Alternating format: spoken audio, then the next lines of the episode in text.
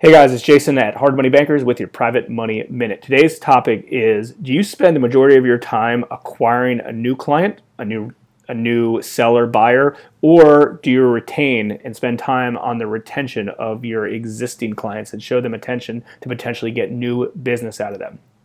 Obviously, both are important as you grow your real estate company, but let's just take the acquisition of a new client out of the picture right now. Obviously, you need to market, obviously, you need to find new sellers, buyers, lenders, things like that. It's kind of a mute point, you have to. But I'm willing to bet that you're not as focused on the retention side of your clients as you could be. Now, you may say, well, you know, I don't have repeat clients. You know, a seller is only going to sell a property to me uh, to me once. And I agree with that, although arguably you can say, well, you're right. They may only sell you one property, but you can use them as an advocate for your company or a referral source because they probably know somebody else that is willing to sell you a property. Uh, but also, maybe it's a real estate agent. You need to retain your relationship with them so they can send more deals to you. Or maybe it's a wholesaler. So you can take care of them so they can send you more deals and make sure they're just cherry picking the best deals for you. Or maybe it's a buyer, a wholesale buyer that you're taking you're taking care of. So let's dive a little bit deeper into the retention because obviously it is a lot cheaper to retain a client than it is to acquire a new client.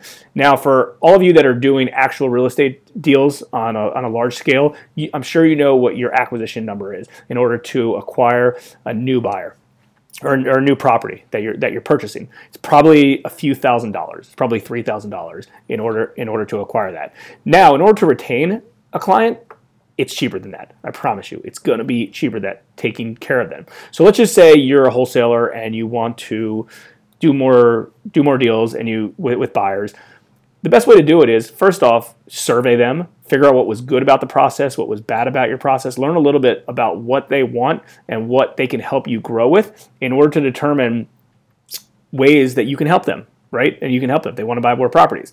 So let me let's talk a little bit about who you can retain. You can uh, for retention purposes, real estate agents, sellers, buyers, uh, other vendors, contractors. Listen, if you have a good contractor, and that's hard to find, obviously, you know, hold on to them. Maybe they're a little bit more expensive than somebody newer you can find, but you don't have the man hours to find them. You don't have to spend the extra money to train them, uh, to put them in place. So maybe they're a few extra thousand dollars per job, but it's hands off. It makes it a lot easier to, to retain. So I would stress spend more time on retaining employees, staff members, vendors, realtors, buyers, sellers, contractors, lenders.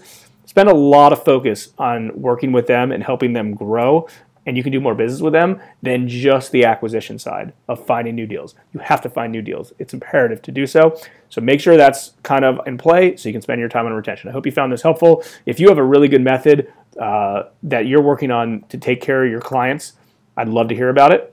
The community would love to hear about it. Comment below. And as always, like, comment, share, subscribe. Thanks.